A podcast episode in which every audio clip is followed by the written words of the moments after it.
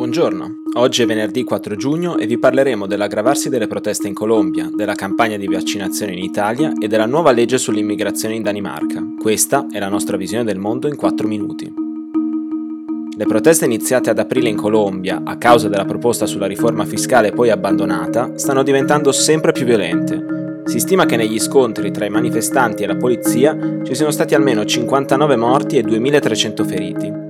Con il passare dei giorni le richieste della popolazione sono andate oltre la riforma, concentrandosi anche sull'enorme povertà e sulle disuguaglianze sociali che affliggono il paese, peggiorate a causa della pandemia.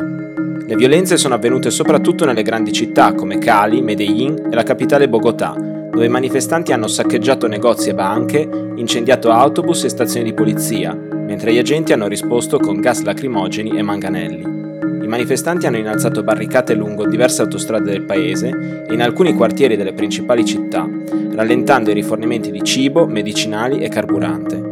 Il presidente Duque ha detto che non farà concessioni ai manifestanti se le barricate non verranno rimosse e ha minacciato di dispiegare 7.000 agenti per liberare le principali autostrade.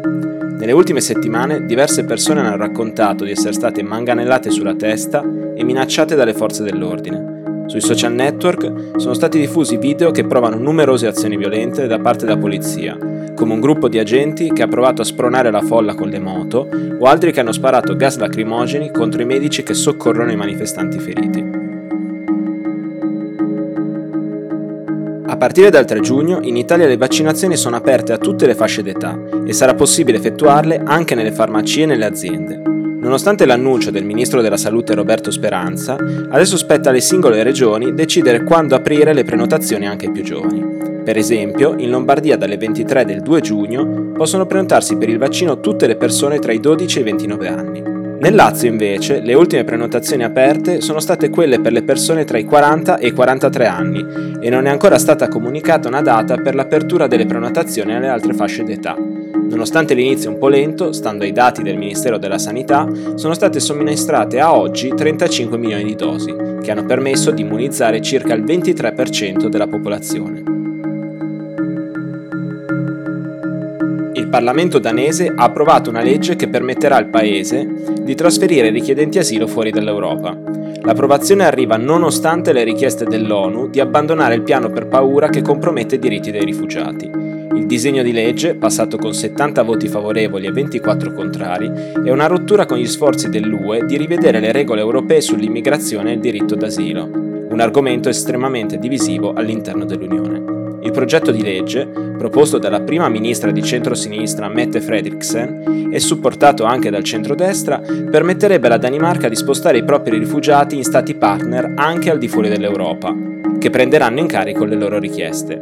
Il paese, diventato famoso per le politiche molto severe sull'immigrazione, vuole raggiungere l'obiettivo zero richiedenti asilo e intende accettare solo rifugiati secondo il sistema di quote stabilito dall'ONU. La Danimarca deve ancora raggiungere un accordo con i paesi partner, ma il portavoce del Ministero per l'immigrazione, Rasmus Stoklund, ha fatto sapere che sono in corso negoziati.